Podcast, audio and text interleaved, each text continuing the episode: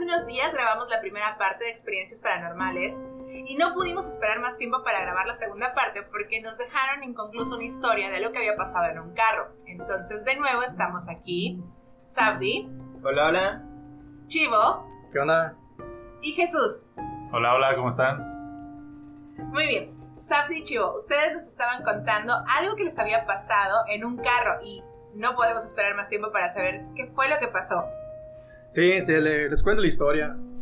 Bueno, eso pasó hace, hace varios años, eh, cuando en ese, tiempo trabajaba para una empresa de seguridad muy, muy importante aquí en Progreso.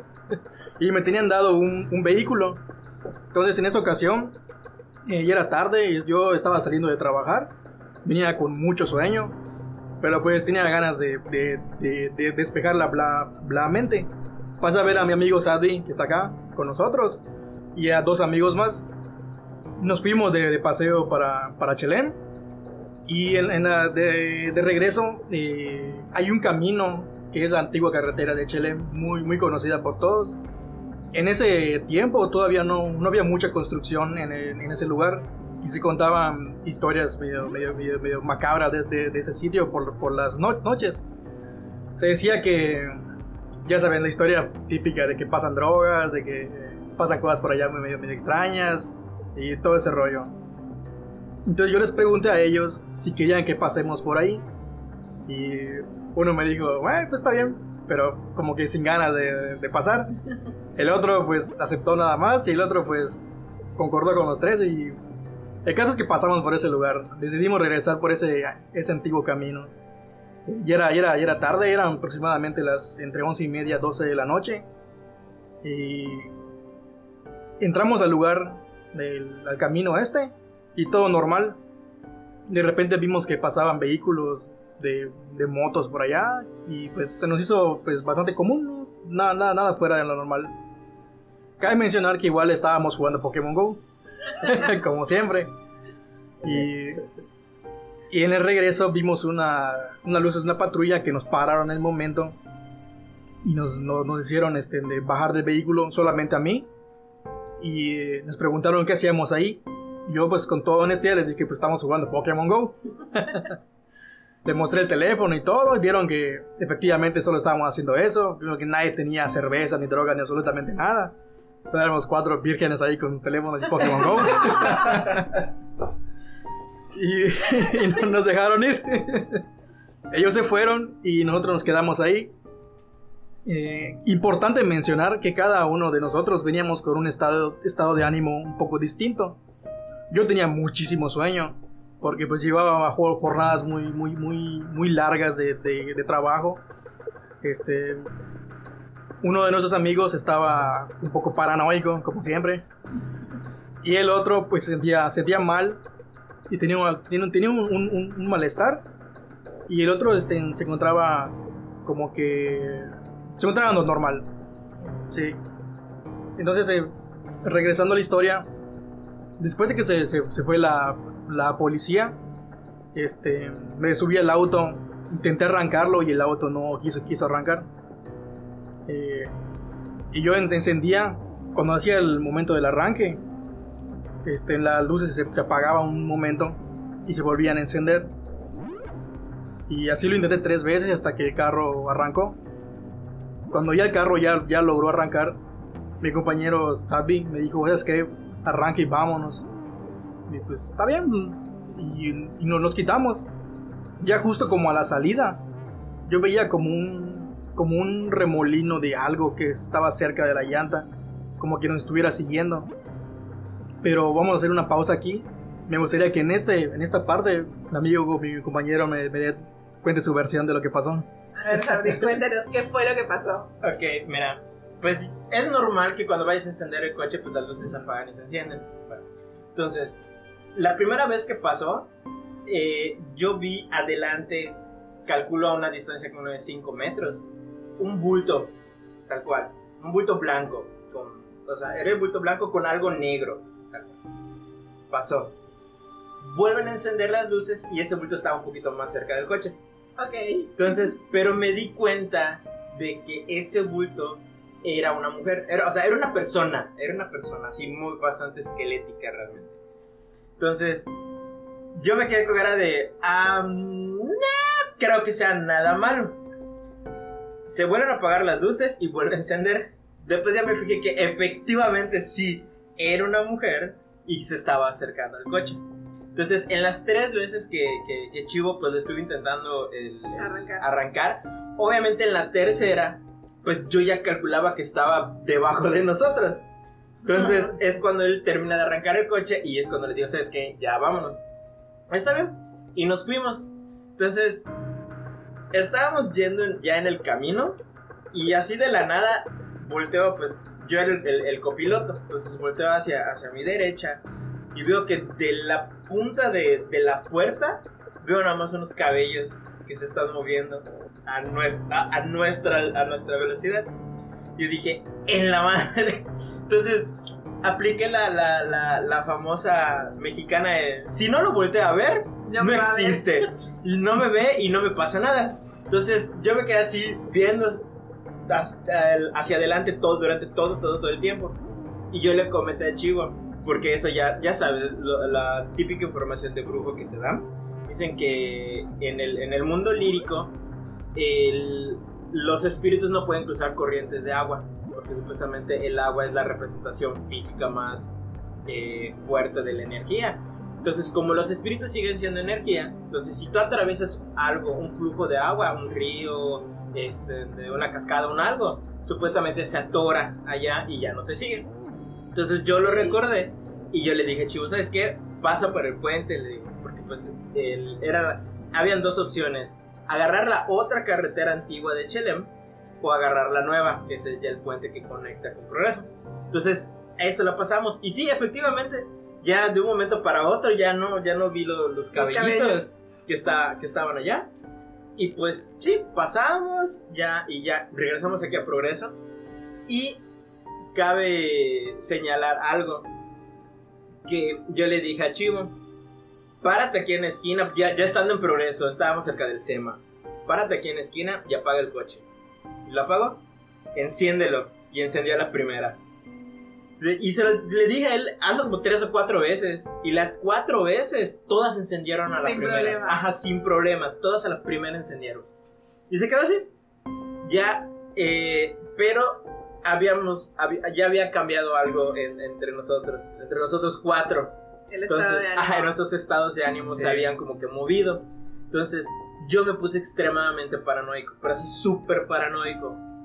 Chivo ya no tenía sueño, No, ya está normal. ya estaba normal. Es mi, uno de, de- de mis amigos este, de- ya dejó, dejó de sentirse. Ah, no, se puso eh, somoliendo. Y al otro le puso, este, puso- se sentía mal. Sentía O sea, mal, sí. ya como que, como que giraron nada más nuestros estados de ánimo. Entonces, ¿qué es lo que yo recuerdo perfectamente de esa ocasión?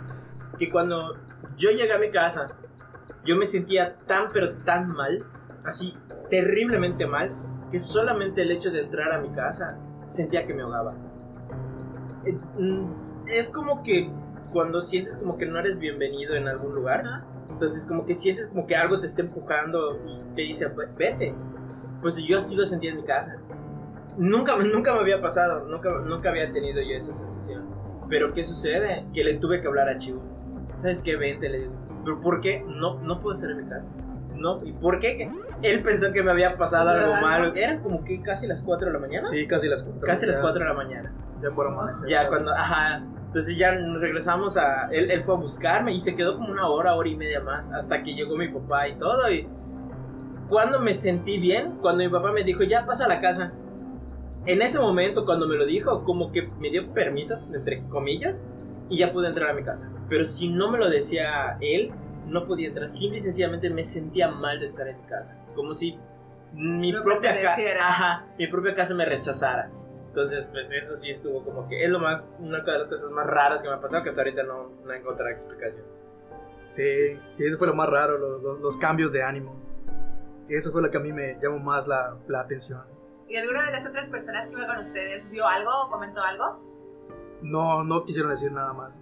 No, esos son Ninguno de súper los dos. herméticos del tema, ¿no? Sí, ¿Con alguien más han platicado de esto? ¿De por qué la, la sensación de Sadie de no sentirse bien en su casa o rechazado o esperar o tener que esperar a que le den permiso de entrar? no sabemos. Fíjate que sí he preguntado, pues, mis amistades que saben del tema, pero no ninguno me ha dado una, como que una síntesis de lo que haya, haya pasado eh, alrededor de eso. Pero pues yo tengo una teoría. Yo siento que es, o sea, el- cada persona tiene pues, su propia esencia. Entonces, digamos de que hubo un momento en el espacio-tiempo donde nuestras esencias se cambiaron. Y pues obviamente como no perteneces a un lugar, por lo menos mi, mi casa es muy así de, de- de eso. de- si yo te, energía. Ajá, mi, mi casa es muy así. Entonces, por eso, el- me- incluso me ha pasado que personas que han ido a mi casa a dormir y todo, que, que van con malas intenciones, no duermen en la casa. Y tienen esta sensación de que se que no sienten son observados, de que no se, ajá, se sienten mal, o tan simple y tan sencillo, se tiene, o sea, se- dan las 5 o 6 de la mañana y ya hay camión y se van. Pero así, porque tienen esa sensación en mi casa. Entonces, lo mismo, siento que es lo que a mí, a ellos le pasaron, es lo que a mí me estuvo pasando. Y ya. Hoy. Sí me, me la piel de chiquita. bueno, ya que estamos hablando de espacio-tiempo, tú tienes algo que contarnos que tiene que ver con el espacio-tiempo, ¿sabes? Ah, sí, bueno, este, de, para ponerlos en contexto, eh, hay un hotel ya a esta fecha, creo que ya está abandonado, no, no, no estoy completamente seguro. El Riff. O sea, creo que hubo un tiempo que estuvo abandonado. Bueno, fue, fue para el tiempo que estuvo abandonado. Bueno, yo tenía uno de mis amigos con los que fuimos a, este, justamente nos pasó esto del coche. Él había sacado su moto. Entonces ya sabes, eh, quieres, o sea, lo primero que quieres es ir a rolar con tu moto porque es nueva. Entonces estábamos, mi amigo, estaba yo, el que a- a- en ese entonces era, era mi pareja y el amante de mi pareja. O sea, obviamente yo no lo sabía, pero pues No, así pues. pasó. bueno, al menos. Eh, ¿Qué sucede? Eh, logramos conseguir una moto adicional y pues nos fuimos los cuatro. Empezamos, empezamos rolando aquí en el malecón, nos fuimos a, a Chelem, nos fuimos a Chuxulub y allí fue cuando nos dijeron vámonos más para, para este de- para, pues, para Chelem, para, para digo para Chuburná. Entonces sí, y nos fuimos. Vuelve tú. Hacia Guaymitum, miento, hacia Guaymitum. Eh, ¿Qué es lo que sucede? Está, estaba mi amigo y yo en una moto, mi pareja y el amante en otra. Entonces, sí, está muy, está muy culero, de la neta sí está muy culero. Pero el caso es de que, ¿Y no sospechabas nada? no, al chile no. yo soy muy pendejo para eso. Soy muy pendejo. el- bueno, el caso es de que estábamos avanzando y todo. Y en Chelem, digo en Guaymitum, hay un mirador. Ok, sí. Entonces, pasando el mirador, su- hasta donde yo tengo entendido, ya es como que el límite que desde de, de Guaymitún y ya empieza, creo que es Celestún, ¿no? Ay, no sé, reprobé geografía, no, no, no conozco. Pero bueno, pasando, pasando Chuburná, no es Chuburná, pasando Guaymitum, ya pasando Se, Guaymitum. se puso a recordar del, del el ex y, sí. el amante del ex. Ay, no lo puedo se creer. Bueno, después, después- después- cuando hagas el tema de desamores, ahí te digo todo. Bueno, el caso es de que eh, estábamos avanzando en la moto y yo sentía que el camino se cerraba. Entonces, haz de cuenta que el camino se alargaba y como se alargaba, se cerraba. Entonces yo le dije a, a- a- a mi amigo, ¿y sabes qué? Tengo el presentimiento de que algo nos va a pasar. ¿Pero por qué? Me dice, ¿no estás notando que el camino se está, se está cerrando? No, me dice, no, chécalo, le dije. Tengo, tengo ese ligero presentimiento. Y el amante llegó a, este, le llegó a decir, es que aquí cerca hay lo que se le conoce como la curva del diablo. ¿Qué es esa famosa curva? Bueno, según lo que me han contado. Es una curva que está bastante cerrada, pero no está bien señalada. Ok. Entonces, como n- no está ni señalada y tampoco hay alumbrado, entonces en las noches Hay como muchos accidentes. hay muchos accidentes, personas que se salen de allá o los, o los choques que chocan de frente, bueno, un sinfín de cosas. Entonces yo le dije, no sabes qué, mejor vamos a regresarnos. Ah, ah, está bien. Y nos regresamos. Dato curioso. Cuando ya estábamos, ya estábamos regresando para Progreso, paso el riff y pasa el puente. Y yo le dije a mi amigo de la moto, oye, ¿y en qué momento pasamos el, el- el- el- el puente y el riff? Entonces nos paramos y entre los cuatro, ¿alguien lo vio? Y todos así de, no, no nadie lo vio. Entonces fue así como de que, ¿cómo pudimos haber eh, ignorado un puente de que será unos 15 metros, 20 metros aproximadamente? Con una salida gigante de agua. Y no, nadie lo notó. Y aparte el edificio gigante. Ajá, y el edificio gigantesco. Y se quedó así.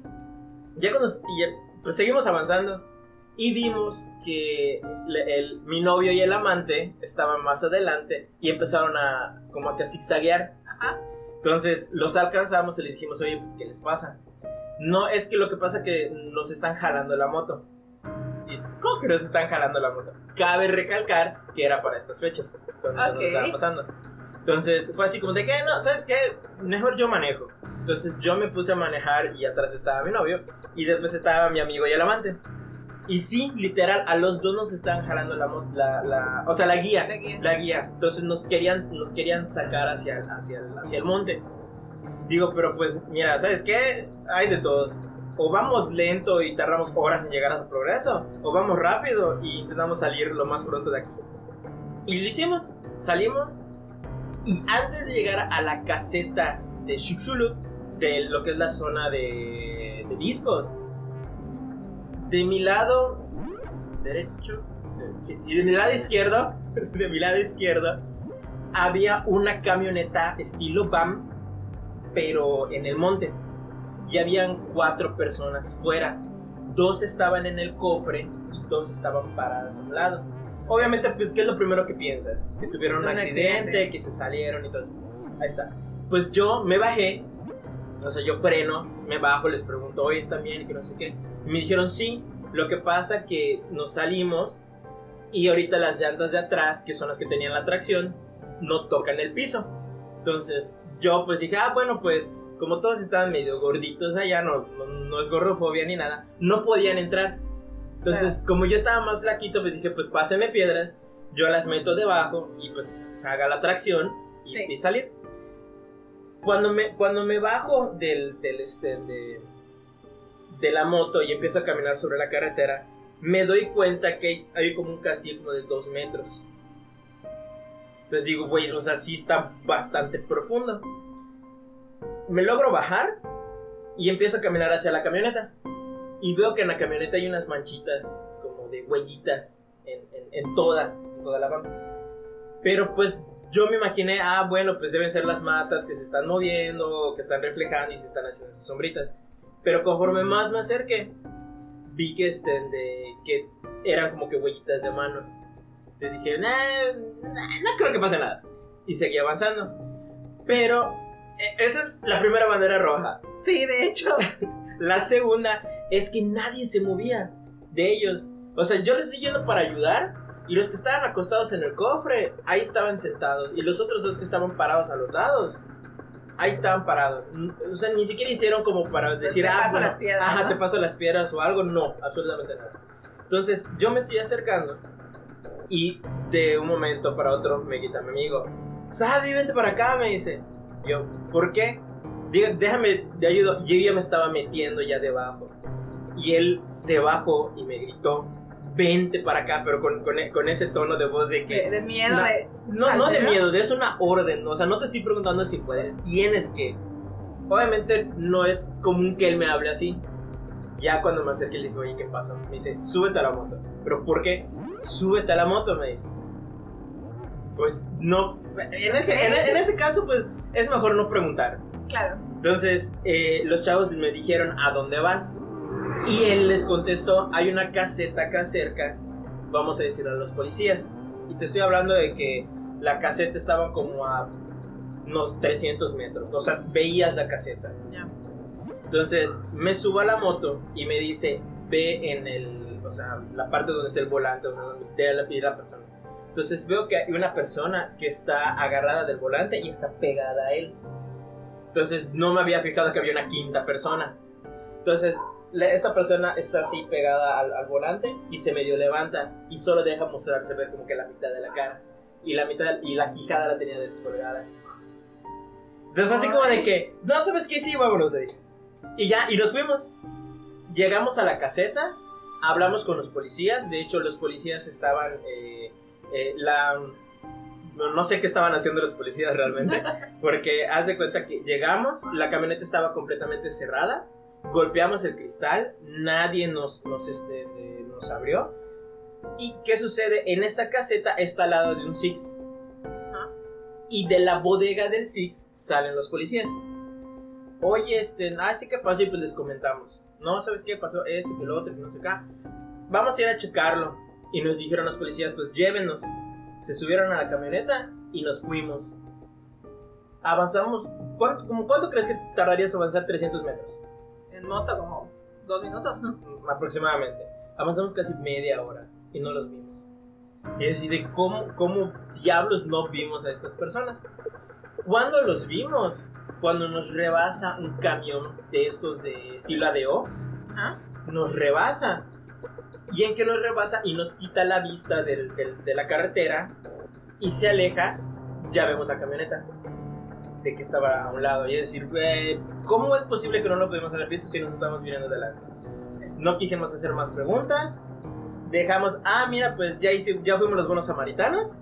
Ya no, ya este, de, ya la las policía, autoridades. que no sé qué, que no sé cuándo. Vámonos. Y nos fuimos. Pasamos la caseta de policías y entramos a lo que es la zona de, a la zona de discos. Entonces, esos son como unos, igual unos 300 metros. Nosotros vimos nuestras horas, eran casi como las 3 de la mañana aproximadamente de, ese momento. ¿Por qué te puedo decir que eran las 3 de la mañana? Porque entrando a la zona de, de este- de discos hay una tienda donde nos bajamos a comprar y compramos cigarros. Nos pusimos a fumar los cigarros, que tardaremos para verlo por mucho 10 minutos. Y nos fuimos, ya, y entramos a lo que es Xuxulub. Entrando a Xuxulub, nos da un hambre, así un hambre cabrona. Y nos bajamos a otra tiendita.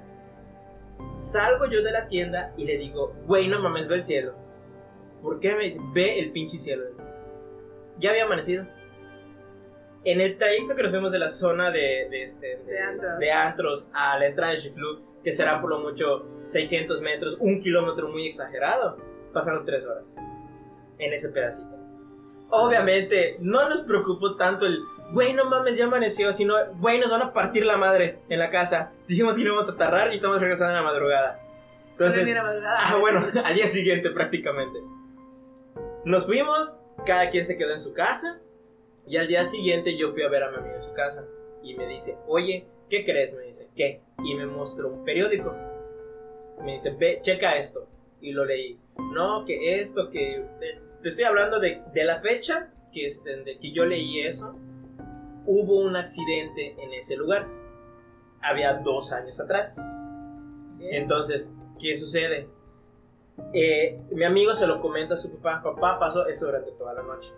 Como su papá siempre ha trabajado en, en, este, reparando trailers, reparando coches y todo, pues es extremadamente conocido por los policías, por los taxistas, por todo. Y preguntó y averiguó quién es el que estaba en ese entonces eh, en la patrulla.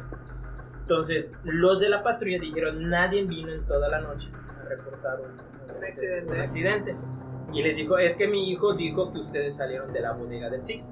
Y él le dijo, no. De hecho, no. Las patrullas que se quedan allá, se quedan durmiendo dentro de la camioneta. Porque en las madrugadas se escuchan ruidos en la bodega del Six. Por eso ningún policía baja. Y se quedan allá.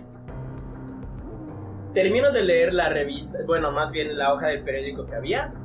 Y veo que dice que fue una camioneta que se salió por un camión estilo ADO que los sacó y mató a las cinco personas.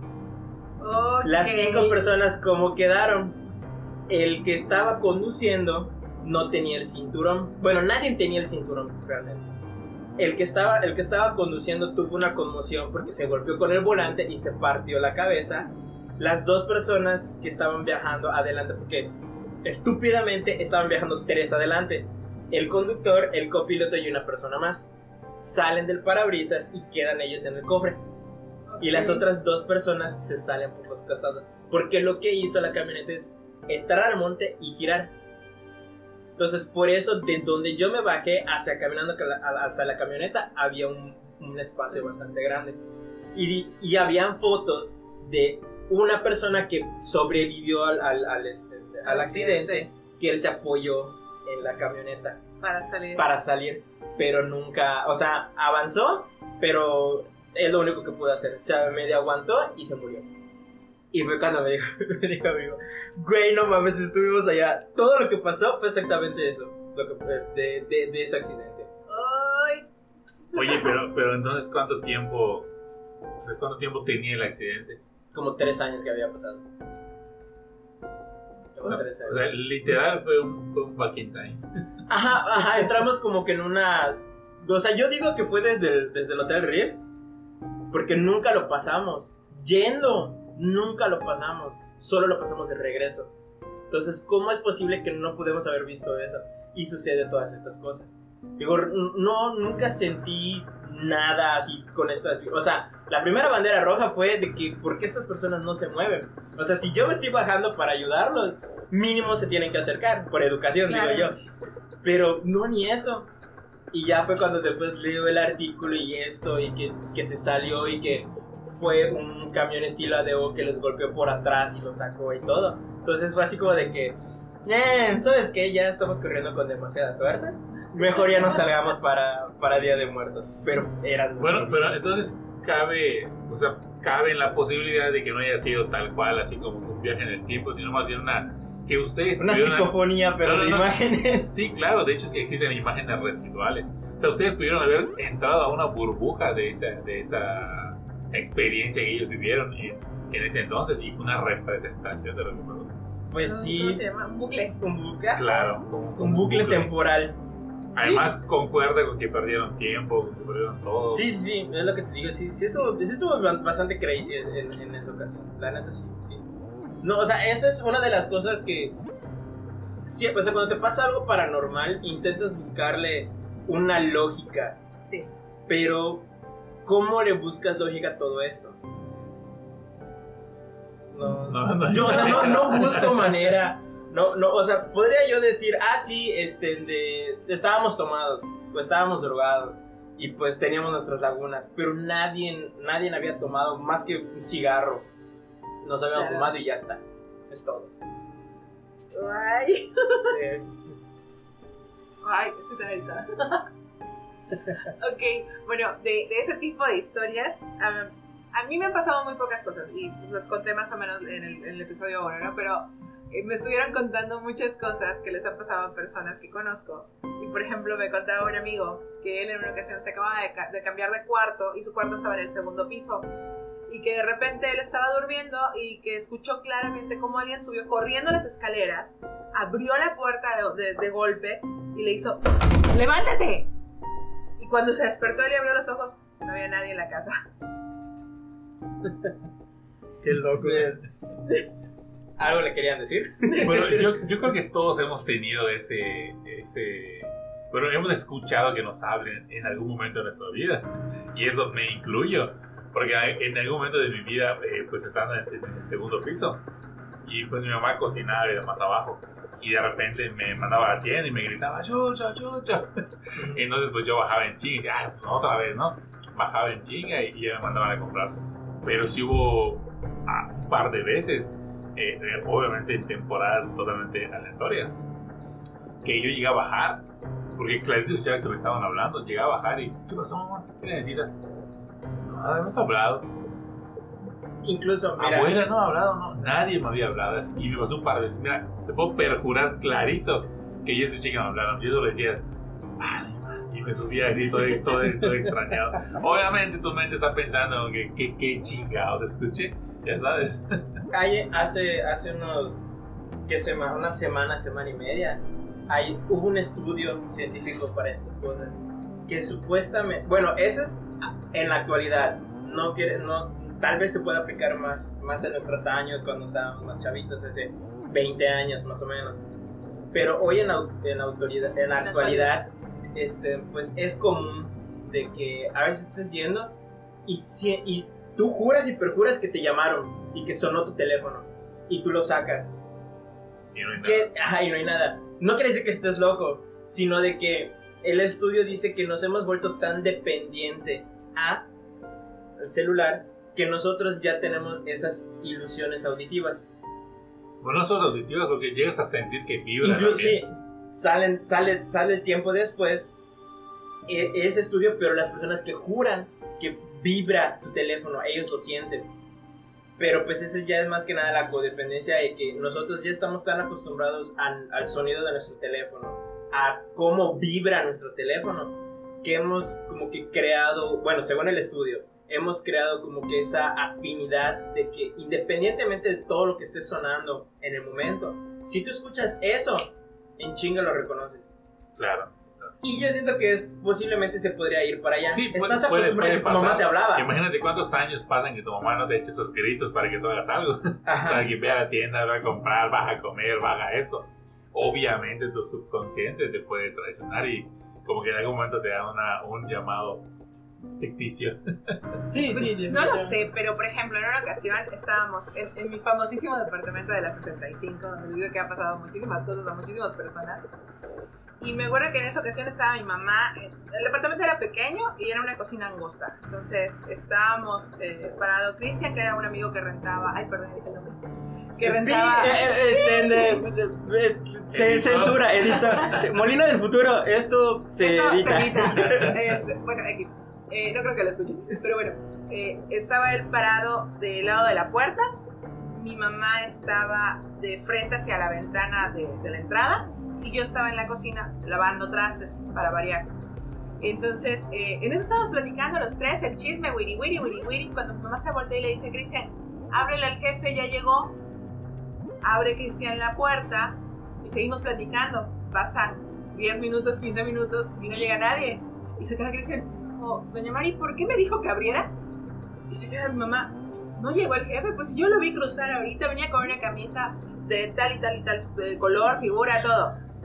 Y Cristian así de, no, no ha llegado nadie, todos asomándonos. Mi papá nunca llegó, no estaba ahí. Él estaba trabajando en otro lado. Eso me recuerda a mi doppelganger. Doppelganger, sí. Sí. ok, es- o sea, ¿cuánto tiempo nos queda? Porque sí es una historia un poquito más larga. Pero sí. Sí, tenemos tiempo. Tenemos tiempo. Ok. El episodio pero 1 duró cuento otra 46 rapidísima, así, de, de, de la misma de la 65 que pasó también con este pip, que no voy a decir nombre. Eh, él, él rentaba un cuarto en la casa de adelante, que se comunicaba por el jardín. Y de repente llega un día corriendo al cuarto, eh, entra a mi cuarto y dice, ¿qué pasó Mari? Y yo, ¿de qué? Pues me mandaste a hablar con Fer y yo, no, Fernando es mi hijo mayor. Y yo, no, dice, sí, fue Fernando a hablarme ahorita al cuarto. Me, giro y le digo, no, y le señalo a Fernando durmiendo junto a mí. Dice él que clarito un niño llegó y le empezó a hablar en la cama y le decía, oye, oye, oye. Entonces que él entre sueños, cuando medio abre los ojos, ve la figura de un niño y ve que sale corriendo hacia el jardín. Y pues en lo primero que piensa fue, Fernando me vino a hablar, entonces me mandaron a hablar. Y por eso él llega hasta mi cuarto a preguntarme qué había pasado, pero nunca tuvimos tiempo a ese niño que lo puedo buscar. Sí. Ahora sí, Santi, cuéntanos. Bueno, esperen, esperen, yo, yo antes quiero, quiero platicarles algo. Ahora ya, ya con estos temas de, de pérdida de tiempo y, y de no saber a veces dónde, dónde estamos parados o, o si de lo que escuchamos o, o sentimos es real, pues sale el tema también de la gente que puede catalogarse como sonámbulos o pues esa gente que hace cosas sin, sin enterarse, ¿no? Y yo tengo una historia muy, muy marcada de hace muchos años, obviamente cuando teníamos tenía alrededor de 12, 13 años. Y pues yo recuerdo que un día, bueno, solía despertarme en las noches, eh, pues ir por agua, ir al baño, etcétera, ¿no? Y una de estas noches que me levanté, eh, veo que mi mamá está acechando por la puerta entreabierta del cuarto donde dormía mi hermanita. Y yo me quedé súper extrañado y me acerqué. Cuando me acerco, mi, mi mamá me hace la señal de silencio y me hace "Shh", y más acércate, más acércate con la mano. Entonces yo me voy acercando y cuando observo por la abertura de la puerta, una de las escenas que me ha dado más miedo y, y- y a la vez intriga.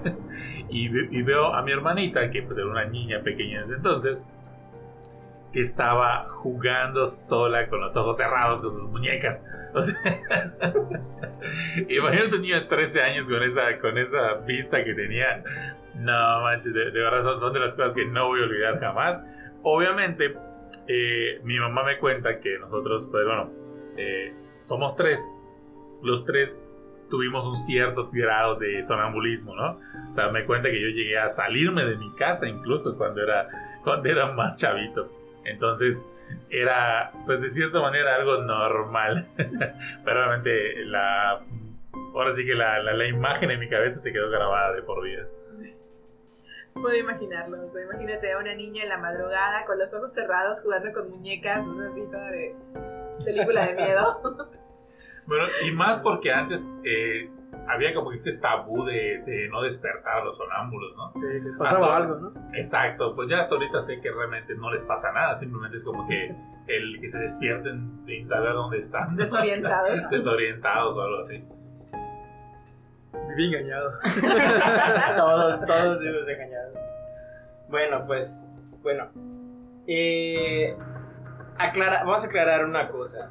Eh, la palabra doppelganger viene del alemán y pues básicamente quiere decir gemelo malvado. Tan, tan. No, no hay nada más. Ok. ¿Cómo empieza esta situación? Eh, un día me voy a Mérida en la noche. Una persona me dice, este, oye, ¿sabes qué? Te quiero invitar a cenar y que no sé qué. Vamos por unas hamburguesas. Eh, va- su- ha- hay, el, hay el juego de te toco tu ombligo con otra cosa que no es el que son las manos. Sucede lo que tiene que suceder. Y pues me regreso a- aquí a Progreso. Como a las, ¿qué será? 3 de la mañana, casi 4. Entonces... Muchos detalles. Sin tanto detalle. Bueno, ok. Eh, llego a la puerta de mi casa, veo que la llave no está donde siempre debería estar mi llave, pues porque pues mi papá sabe que si yo salgo, me tiene que dejar la llave. Entonces le marco a mi papá, eh, baja y me dice, ah, está aquí la llave, que no sé qué, que no sé cuándo, y está bueno, le me metí a dormir, tan tan. No hubo, no hubo absolutamente nada fuera de lo normal. Al día siguiente me dice, oye, ¿a qué horas veniste? Pues como a las 4 de la mañana, le digo. Y me dice mi papá, ¿y quién era el que estaba en tu cuarto? Yo así de que, no sé, le dije, pero ¿por qué? Le digo. Me dice, porque en que fuimos a cenar y todo, me dice, tú me avisaste que ibas a salir a las 10 de la noche, nosotros regresamos a la casa como a las 11 y vimos tu luz encendida, la, la- luz de tu cuarto. Entonces, asumimos que tú estabas allá, me dice. Entonces, nos pegamos a la, a la puerta para escuchar y escuchamos tu ventilador. Entonces, asumimos que tú estabas allá y vimos que la luz se apague. Entonces, pensamos que te habías acostado a dormir, por eso metí la llave. Y le dije, no, yo me fui y yo regresé hasta las 4 de la mañana. Se queda así. Pasa como dos o tres días y me dice mi papá, así yo levantándome, ¿a dónde te estabas yendo ayer en la noche? Yo así de que, ¿cómo le digo? Desde ayer me dice, sí, como a las 2 o 3 de la mañana. Porque mi papá sabe que pues mi casa se vuelve un refugio para mis amigos que si están borrachos, que si ha- han cortado con fulano, que si necesitan donde dormir porque lo sacaron de su casa y todo, pues mi casa se vuelve ese refugio para, para ellos. Entonces no es, no, es nada no es nada anormal que yo salga a las 3 de la mañana porque uno de mis amigos está borracho en alguna fiesta y lo tengo que ir a buscar. Entonces no es nada normal. Pero mi papá me dice, ¿a dónde estabas yendo? Me dice. Digo, bajé de las escaleras, crucé para... para para- Ok. Ok. Espíritu Se acaba de empezar a reproducir algo aquí. Ah, ni siquiera está nada abierto. No hay nada abierto. Oye, eso es verdad. Esto de... Ok. Padre nuestro que estás en el cielo.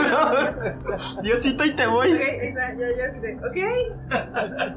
Ni Como- siquiera es el último episodio. Como cuando haces un podcast de terror y Y pasan cosas. Y pasan cosas de terror.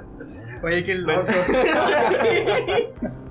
Bueno, Ya. no están viendo, pero mi teléfono no estaba cerca de mí, estaba como a, ¿qué será? 15, 20 centímetros de mí, Casi medio metro. casi medio metro de mí, y de repente se empezó a reproducir un episodio de podcast, que ni siquiera es de los más recientes, es de los rompesueños, o sea, imagínate.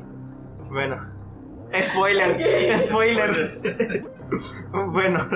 El caso es de que me dice mi papá, giré hacia la, hacia la cocina y vi que tú estabas parado en la, este, en la puerta y te pregunté, ¿a dónde vas? Y tú nada más me contestaste, ¿qué horas son? Y mi papá pues, me dijo, pues yo te dije que eran como las tres y media. Y tú me contestaste, no es la hora. Y en ese momento las ca- unas cajuelas que habían en, en este, en la cocina se cayeron. Volteé a ver hacia ellas para irlas a recoger y tú ya no estabas. Así que asumí que te habías metido a tu cuarto. Pero no escuché que eh, cerraron la puerta. Dije, pues papá estaba durmiendo, le digo. Ah, pues está bueno, me dice. No, o sea, mi papá es como que un poco incrédulo entre esas cosas. Pasa el tiempo, una semana más, y me topo unas amigas con las que jugaba Pokémon Go y me, y me dijeron, oye, ¿qué sí? Oye, ¿cómo te fue con el gimnasio?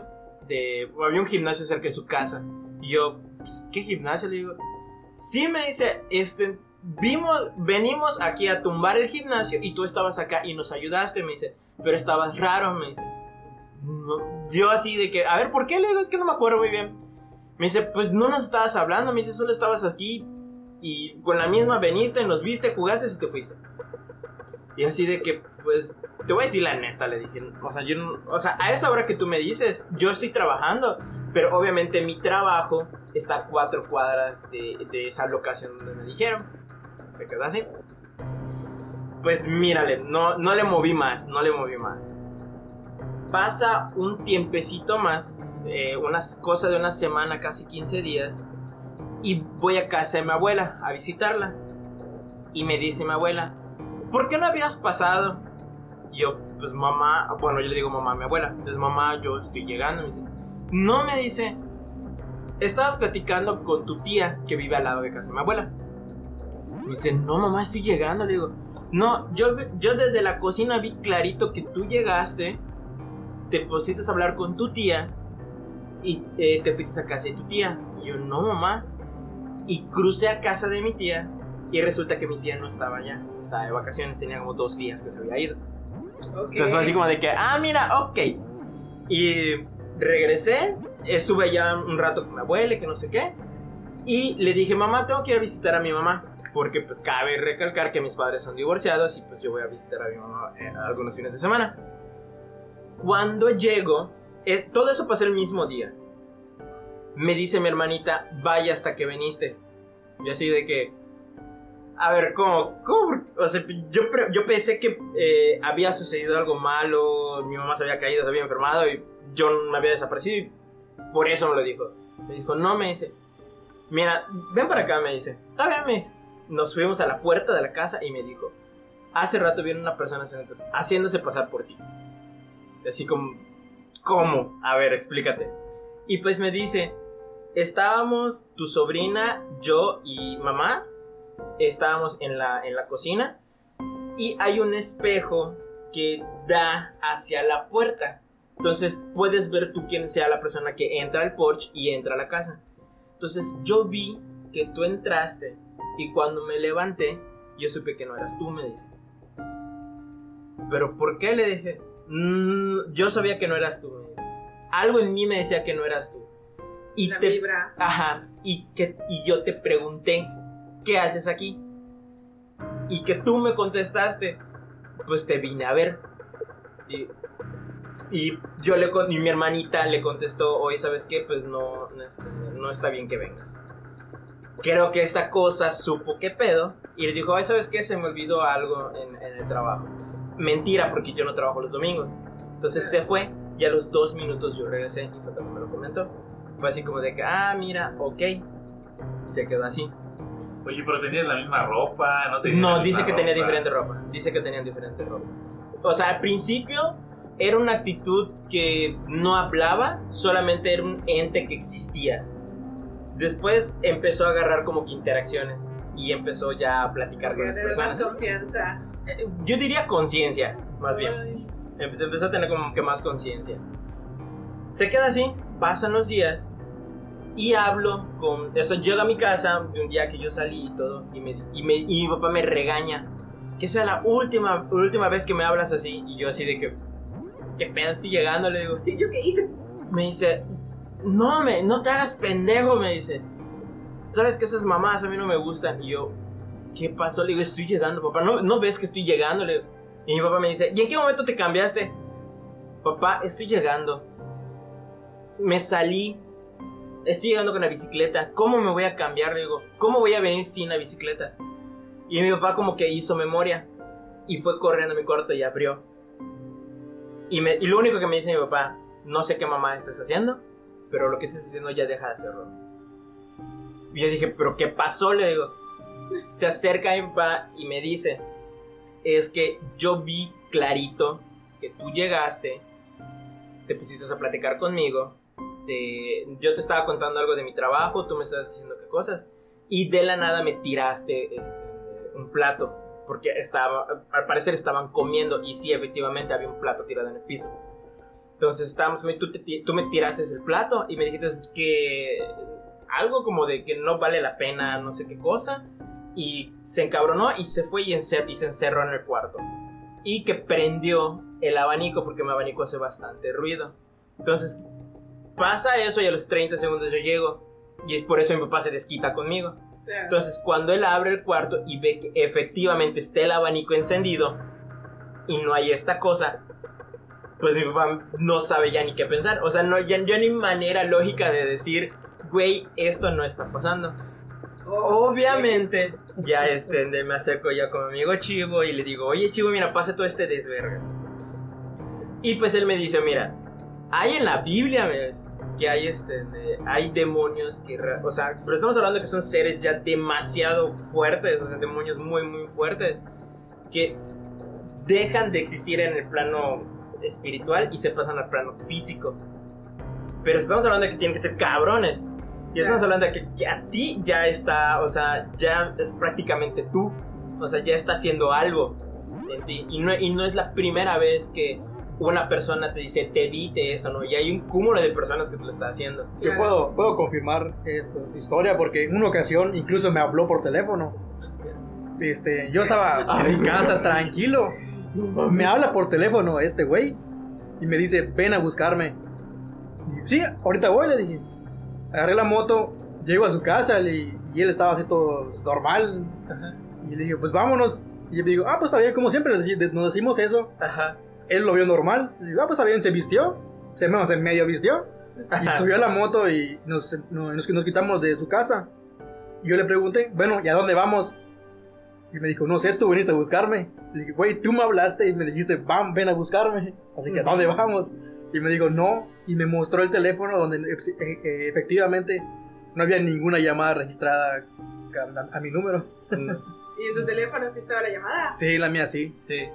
Sí, pero en mi teléfono no veía. De hecho, hubo una ocasión en, en la que estábamos allá.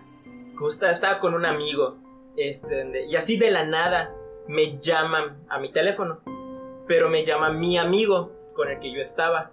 Entonces yo, o sea, lo veo y le digo, pero yo pensé, a lo mejor me estás marcando. No me dice, saca su teléfono.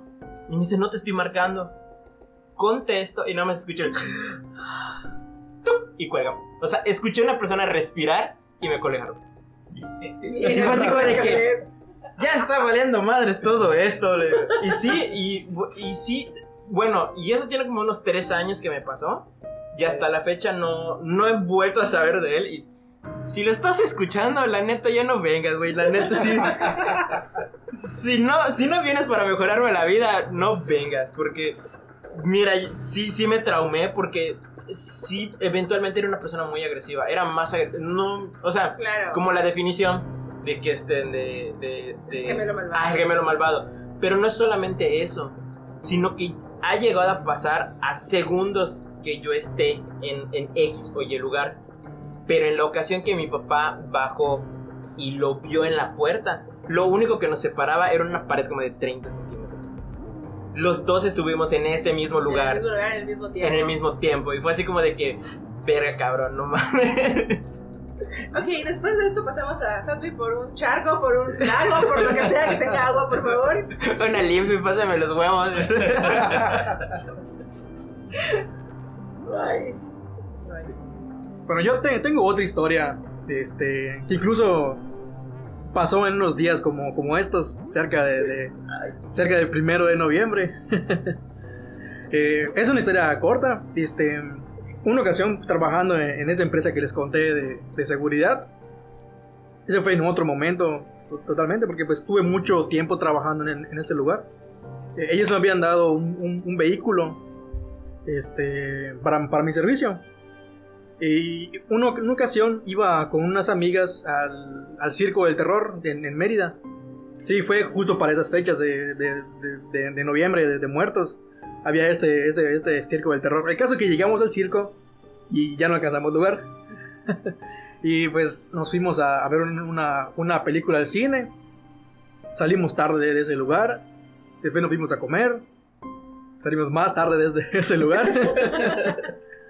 y regresamos a Progreso de casi como a la una de la, de la mañana. En la carretera, este, yo venía eh, fastidiando a mis amigas, eh, contándoles historias. Y ya estaban muertas de miedo. Y curiosamente a la, a la altura del, del el, el puente de, de Flamboyanes, eh, yo venía con una, una velocidad muy, muy rápida y en la curva de bajada había como un bulto eh, a, a- a mitad de la, de la carretera. Y este, yo cuando vi eso, pues sí me choqué al momento, pero rápidamente pensé, no voy a volantear porque me voy a salir del, del, del- del puente. Y le pasé encima.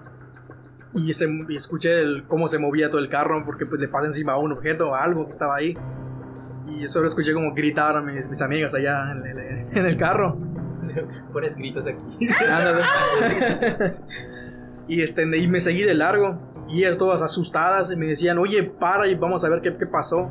Y en mi mente de bandido dije, no voy a parar porque qué tal si me paro y más alto o algo así. Entonces me seguí de largo. Avancé como unos dos kilómetros tal vez. Cuando yo consideré, consideré que era una di- distancia segura. Y había un, un poste de luz que tenía mucha intensidad de luz. Entonces me paré ahí a ver qué, qué- qué pasó. Porque, ah, bueno, cuando le di el golpe a esta cosa, escuché que como que algo estaba arrastrando el vehículo. Algo, algo se rompió y algo estaba arrastrando esa cosa. Yo me asusté eh, más que nada porque el carro no era mío, era del trabajo. y era mi responsabilidad y no debía haberlo llevado. y este, cuando me, me- me paré en la luz, abrí el, el cofre de donde está el motor. Y, este, y efectivamente vi que había unas cosas que estaban rotas. Y pensé, este, de, voy a llegar a progreso mientras esta cosa todavía funciona. y pues mejor, y mejor que quedarme aquí tirado en la carretera. Entonces me subí al vehículo y me seguí hasta progreso. Llegando a progreso me volví a frenar otra vez en, el, en, en- en un- Oxxo, ya con, con mejor visibilidad. Y me puse a revisar qué es lo que estaba roto. Y este, y estaba tirando un, un, un líquido del vehi- vehículo. Tenía esa cosa rota que quién sabe qué era, porque yo no sé nada de, de carros. Y tenía este, de cabellos y manchas de sangre en el frente. Y yo dije, chispas, no sé, no sé qué le habré pegado. La verdad, yo estaba yo muy asustado. Mis amigas más. y las llevé a su, a su casa cada una. Y llegué con el vehículo a casa de mi mamá. Ella vive por el Parque Morelos. Este, cabe mencionar que yo el vehículo no lo dejo para nada. Bueno, no lo dejaba en, en mi casa porque hay, hay mucho vandalismo. Entonces siempre, siempre dejaba el carro en casa de, mi- de mi mamá y agarraba, agarraba mi, mi moto para irme a mi casa. Dejé el vehículo, eran como las. Ya, era- ya eran como una y media, casi dos de la mañana. Y este, agarré mi moto y me fui a mi casa a dormir. Eh, porque tenía que trabajar al otro día a las 6 de la mañana. Eh, dormí y todo. Regresé a buscar el vehículo a las, a las 6 y, y algo de la mañana. Y, este, y curiosamente, eh, donde estaba la mancha, las manchas de sangre y los cabellos, no había nada, estaba totalmente limpio. Este, eh, encendí el, el vehículo y, y funcionó bien. Fui a mi trabajo porque pues tenía que, eh, tenía que entregar una, una guardia en el, en el- en el muelle y todo normal. Este, no vi que no, no tenía ni siquiera el sonido, ni siquiera había, ni siquiera escuché que se arrastre lo que estaba arrastrando en, ese- en la- madrugada. O sea, en, lo, lo- lo que pasó en el accidente. Este, saliendo de, de entregar la guardia, fui a ver a un, a un primo que es mecánico. Le llevé el carro, le, dije, le conté lo que pasó. Le dije, oye, por favor, revísame el vehículo porque no es mío y pues no sé si se le rompió algo, no sé, estaba tirando líquido, se rompió algo que estaba arrastrando, era como un plástico. Él abrió el, el vehículo y me dijo, es que tu carro no tiene nada. Oye, pero si pasó esto, le no tiene motor. Y yo, no, no, no, no tiene nada, o sea, no, no tiene ninguna, ninguna falla, está todo absolutamente bien. Está bien cuidado, todos sus niveles bien. Y pues no le, como que no le creí muy bien. Dije, ah, pues no sé, prefiero una segunda opinión. Fui con un mecánico para que me lo revise y le dije exactamente lo mismo. Oye, es que me pasó esto. Pues yo no sé qué era. Lo revisó y todo. De hecho, se, se le, le dejé el, el carro. Y este, cuando regresé a buscarlo, me dijo, oye, tu, tu carro no tiene, no tiene nada, nada malo. Está, está bien, está entero. No tiene ni un solo golpe, nada. Y eso sí me, sí me dejó muy, extra, muy extrañado y agradecido porque no era mío. No me importa haber matado a alguien, sino lo que mi jefe pudiera haber dicho del coche. Pero, pero tú viste que estaba dañado algo, ¿no? Sí, yo vi algo dañado. Sí, incluso eh, le, le- le conté esa historia años después a, a mis amistades de, de flamboyanes y me han contado que, que es algo que, que pasa no con frecuencia, pero que sí ha, sí ha- sí ha ocurrido. O sea, es la misma historia. personas, ¿no? Sí, Y nosotros vamos a pasar por ahí ahorita. Cuando yo te viniendo por allá, se ve un bulto, me cambio de carril. y estamos en las fechas. Este. Creo que me voy a dormir en el camino. Pero. Bueno, fíjate que de esas cosas que no puedes explicar, yo recuerdo una que, que esa sí nos pasó a varios amigos cuando vivía en Chiapas. Eh, nos íbamos caminando hacia la primaria y ya sabes, lo clásico, ¿no? De que el que vive en la primera casa y va, vas haciéndote eh, grupito con los que viven más adelante hasta que llega todo, de- todo el grupo ya grande a la escuela. Este, en ese tiempo, eh, una, una, un- una maestra muy querida de la primaria había enfermado de cáncer.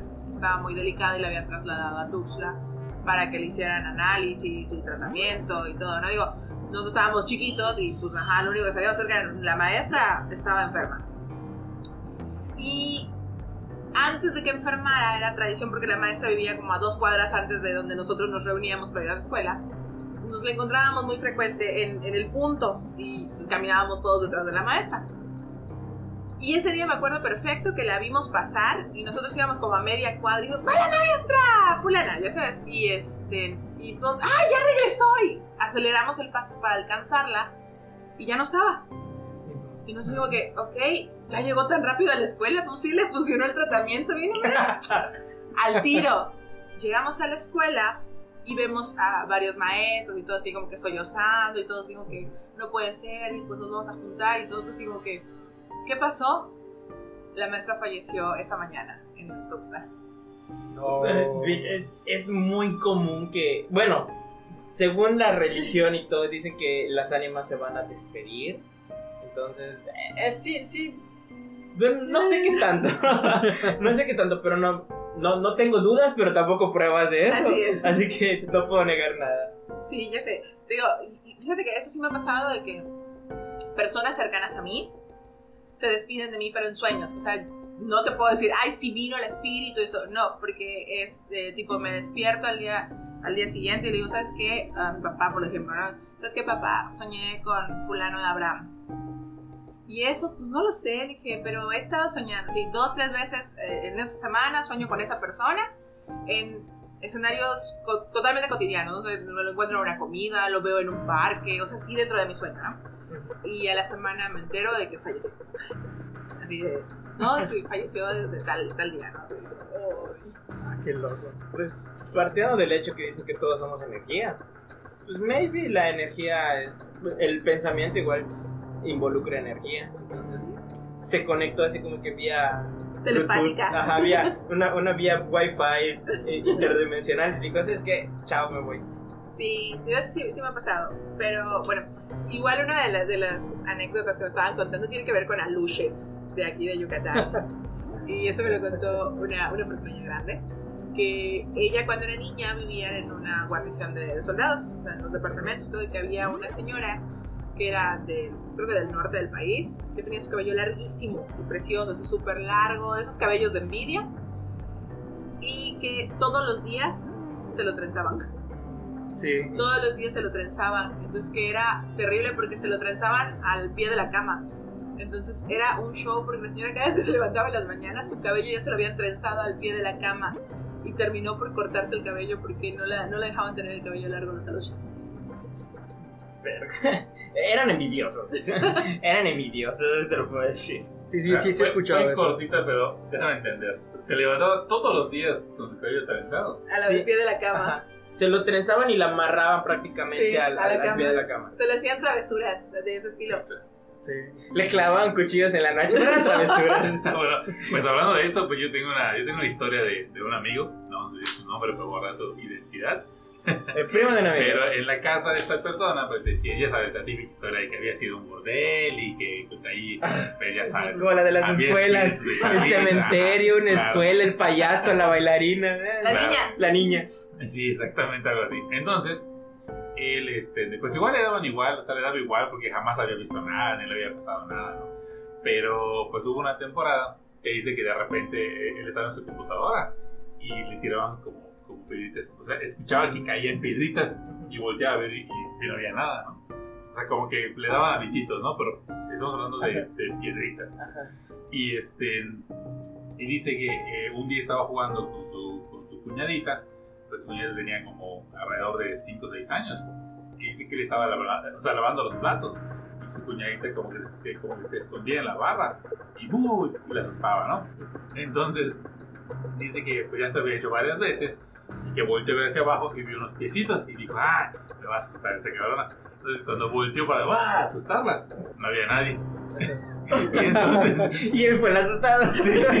entonces dijo que no había nadie y se acercó a la barra y ahí ya salió, ya salió su, su cuñadita uh, y la asustó.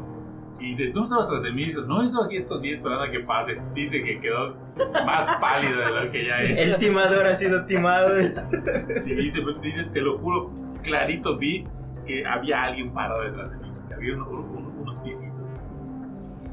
Pero dice que, que sí, que, que eran más como travesuras que, que, que querer asustarlos. O sea, dicen, pues los llamados espíritus de, de los niños, ¿no? Sí, Sí. que ya, ya me sale. Bueno, dice. Dice. Dice. Dice. bueno, este podcast ya se alargó. Creo que si seguimos podemos hacer una tercera edición. Pero, pero ya me dio miedo, entonces vamos a dejarlo hasta aquí. Les quiero agradecer muchísimo por todas sus historias y todo el valor de recordar todas esas hazañas y por compartir el micrófono conmigo esta noche otra vez. No, pues nada, cuando quieras ya. Incluso ya, ya salió otro podcast para, para infieles. Sí, muchas gracias por invitarnos. Aquí, aquí seguiremos. Real. Bueno, pues muchas gracias por haber estado, eh, pues bueno, por haberme permitido estar en esos dos capítulos. La verdad es que eh, algunas historias ya las habíamos escuchado, pero otras definitivamente me dejaron eh, con, la, con la boca abierta y sobre todo mucho en qué pensar ahorita que me vaya en la carretera y pasen por Napoyares. y me veas a en la carretera. Entonces ya sé que cualquier cosa que vea, chivo, lo esquivo del otro carril. Sí, Eh, pues muchas gracias por escucharnos y yo creo que hasta la próxima. Muchas gracias. Bye bye. Chao, chao. Bye bye. capítulo 3.